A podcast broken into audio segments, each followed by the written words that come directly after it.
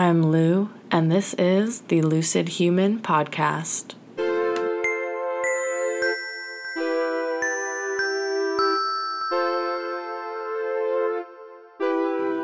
This podcast features interviews with artists, advocates, self healers, and professionals. Each episode will focus on one topic with a mindful, healthful perspective, ranging from dancing to practicing magic, growing food, or growing connection with our bodies. There is so much to discuss and share. This podcast helps listeners understand their lives in deeper ways, challenge the status quo, and embrace alternative ideas in more nuanced and practical ways. Our guest is Meredith M. Emshoff. She is a sustainability nerd, a greener community advocate, and a personal practitioner of the zero waste lifestyle. I have learned so much from her just by being in her presence, and I think you will too. I'll let you introduce yourself a bit more. Sure. My name is Meredith, and I currently live here in Milwaukee, Wisconsin. And I'm working as a social media manager and content strategist for a PR company that does a lot of work with renewable energy developers. So I'm, I'm constantly, you know, reading articles about sustainability and just have always been really interested in zero waste lifestyle and just sustainability in general. So awesome. thanks for having me. well, thank you for being here. So, you do a lot of amazing things not only in your work but also in your personal life.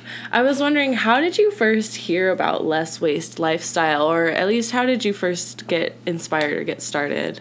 So I think when I was like in middle school and in high school, I was always really interested in making my own products just for fun. I had all these books that was like DIY face masks and all this stuff and then as I got older, like especially in college, I was really more interested in that on a broader scale. So then I got really into making my own laundry detergent and making my own shampoo just for fun and I didn't really even think about the sustainability aspects of all of that. And I think I was on Pinterest looking for like DIY recipes, and then the term zero waste popped up, and I had never heard of that before.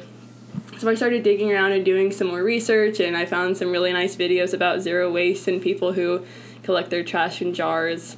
And I was just very inspired by it, and I was like, oh, I'm like kind of doing this now, but I could be doing it on such a broader scale. You know, I had never, I grew up in a really small town, so I hadn't even heard of bulk shopping before. I had no idea what buying in bulk even meant. So I had a lot to learn, but I was very inspired by the whole zero waste movement. I yeah. still am. That's awesome.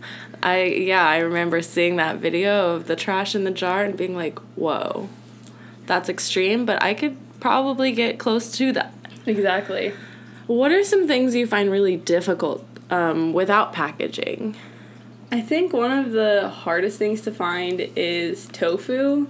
For me, I don't buy meat and um, I don't really eat meat in general, but I really love tofu.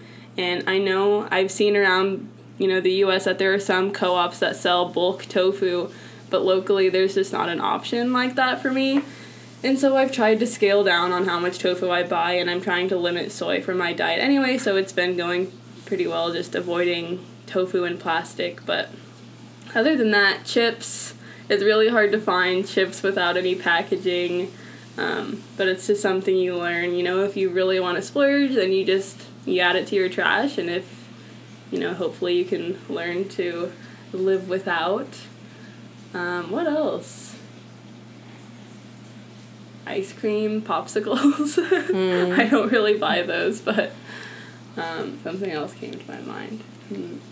I find that things sometimes and we all know that Amazon is not the best company to support, yes. but there's some things that, and I stress this on my website, you know, it is most accessible for some folks who don't have access to places where you could buy, like this microphone, for example, that I'm using right now.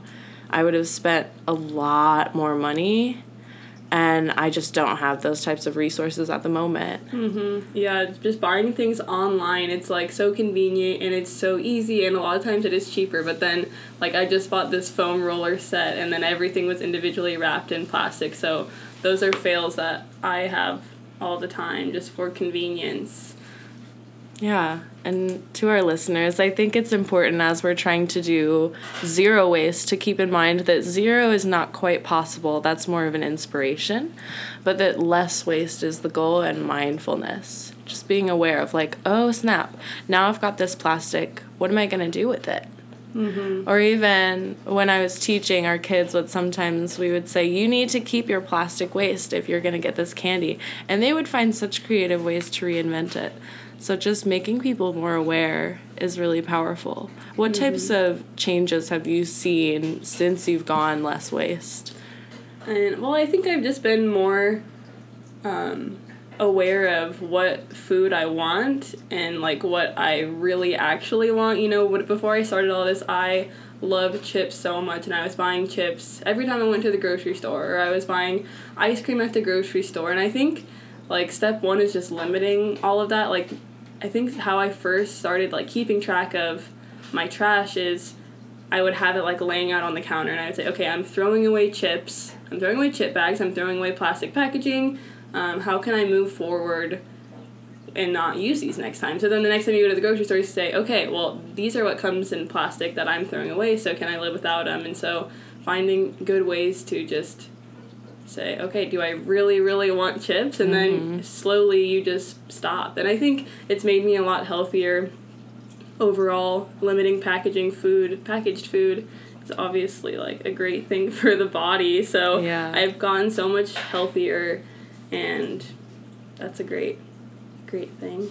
So speaking of shopping, what kind of advice or what do you bring to the grocery store or just out into the world to produce less waste? So I think my whole like grocery shopping strategy, I have a big strategy and it always starts like probably like a Sunday morning, I'll meal plan for all my meals for the week. Um, you know, breakfast, lunch, and dinner, and then you know you calculate in your leftovers, make a big list of everything you need to buy, and then I calculate how many bulk bags I need to bring with me.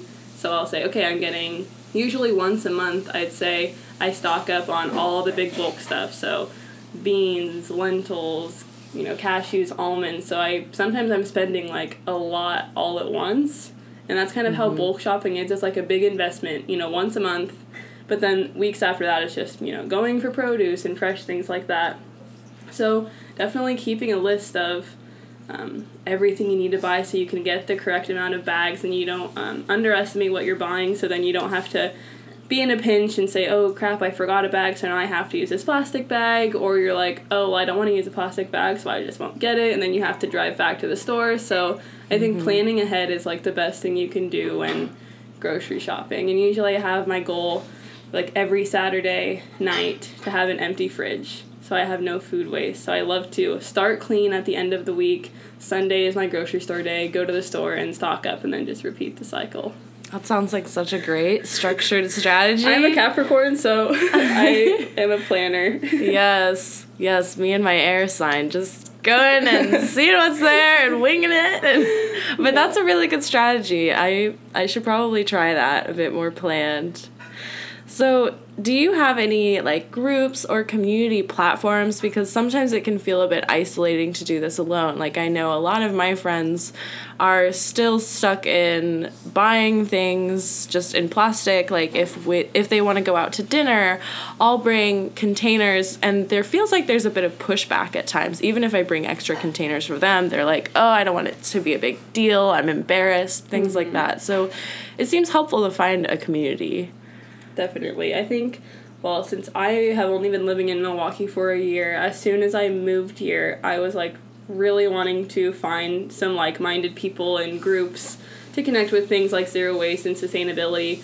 And right away, I found a group called Zero Waste MKE, and I think most cities probably have like a zero waste Facebook group. But this group was really great in starting out. Like, people would post, where can I get this in bulk? Where can I get this in bulk? And I was like, you know, I have not been able to find, you know, maple syrup in bulk. Anyone have any ideas? And I was new to the city, so people were commenting all the time um, answers, and they're working on actually putting together a mass bulk list so a big like google doc that's you know an active ever changing document of all things that you can buy in bulk in the city and where to find them which i think is really cool because we have two different co-ops like co-op chain. I guess there's multiple co-ops of one specific chain, and then another co-op. And then, of course, like your basic grocery stores that have things in bulk. So there's all kinds of places to go, but everywhere has different things. Um, and different prices as well. So it's nice to have a couple, like a mass list to compare. So that's been really great. And also on that site, I was able to connect with someone who had a vermicompost and he was willing to give me a bunch of worms to start my own vermicompost. So I've just had a lot of luck with um, those Facebook groups. Mm, that's awesome. And as you mentioned compost, that makes me think about like how should people start changing the way that they create waste? Compost might be one of them, but what other advice do you have? Um, I think starting as like doing as much as you're comfortable with. I think an easy way to start is like obviously bringing your own grocery bags to the store and bringing your own produce bags. So just stop using those plastic produce bags at the store. Plan ahead, bring your own stuff.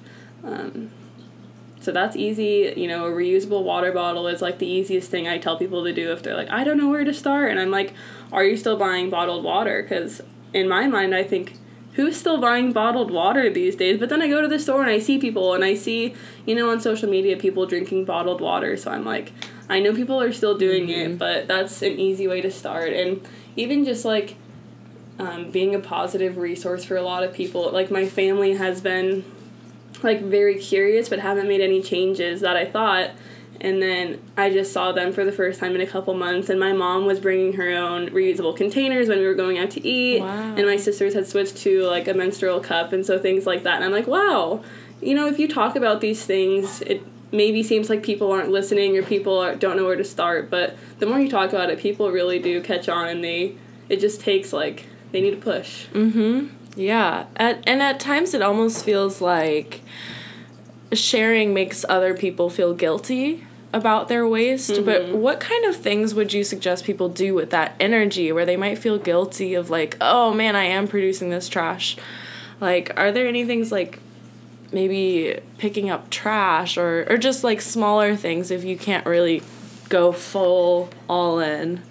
Yeah, I think, well, something I personally struggle with is like sometimes I don't like talking about the positive things I'm doing because I really hate making other people feel bad about the waste that they're producing. And then sometimes I have moments where I'm like, wait, people are wanting to make a change. And so when I have like a plastic fail, um, I just try to reuse as many things as I can. So, like we were talking about earlier, things that you buy in plastic still, like giant things of vinegar they're mm-hmm. in plastic and they're so much cheaper and way bigger than the glass bottles. And so I'm always like, okay, I could spend more money on a tinier thing or just get the big thing in plastic. And so I like to reuse everything I can. And then if I'm still like having these guilt trips, you know, I just journal a lot about it. And I do like to go to the to Lake Michigan, the lake here in Milwaukee, and pick up trash. I think that's something that helps me feel really connected. And especially because a couple times when I'm picking up trash on the lake, people are very inspired by it. They'll stop and they'll say, Thank you so much for doing that. Like, it's really nice to know people still care. And so it's really nice to have those moments. Yeah. Well, I'm already feeling very inspired. and so I just want to say thank you again for being on this podcast. And hopefully, our listeners out there are also feeling a bit of inspiration. Um, if you check out lucidhuman.com, I have um, how to start your own compost. So that's one great way for people to start reducing waste. And can you tell us a little bit about composting? Because I know you also live in an apartment. And so, for a lot of people, they think, oh, I have this small space, I don't even have a yard. What can I do? Yeah, that's a great question. And I think a really great way for people to get started, especially if you are gardening or you have indoor plants, like, it's such a great way to um, help your plants and save money. So, we, at my apartment, we have two sep- two different ways we compost. So our first way is our vermicompost, and I can send you a link of a great video, or if you have the same video for a vermicompost.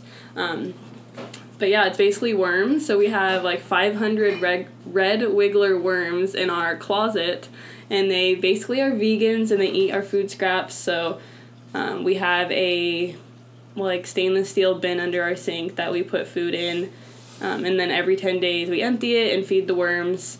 But, um, you know, being like mostly plant based people, we have a lot of food scraps.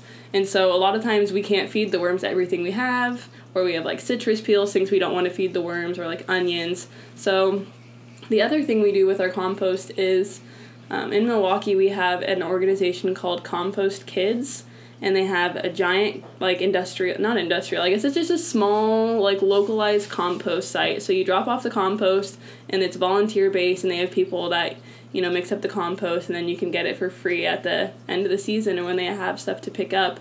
And it's actually really close to where we live so we keep like a big paper sack in our freezer and then we just fill it up and then when it gets full we put it in a bucket bike over to the compost place and drop it off. And we have only been doing that for probably two months and i think that's made a really big difference because like i said our worms don't eat everything so we were having some leftover scraps and so it's really nice to have this as an option as well. Wow. Yeah and i'm sure um, you could probably just search compost near me and find a lot of different groups like that. Absolutely. It's a really big trend. Well, do you have any book recommendations oh for us? I did when I was switching over. Um, I guess this was probably almost a year ago. I got fixated on you know getting rid of hormonal birth control and moving to like a more natural sustainable method and for me that was called the fertility awareness method. And i think that was a huge part of my like sustainability movement. And the book that i read that helped me out with that is called taking charge of your fertility. So i would recommend that book to anyone who's fed up with hormonal birth control. Um, i read a book recently called the uninhabitable earth which was a really interesting climate science book. But the more I reflect on it, it was kind of like sad. It was it was mm. it was more sad than inspiring, um, just about the future of our planet.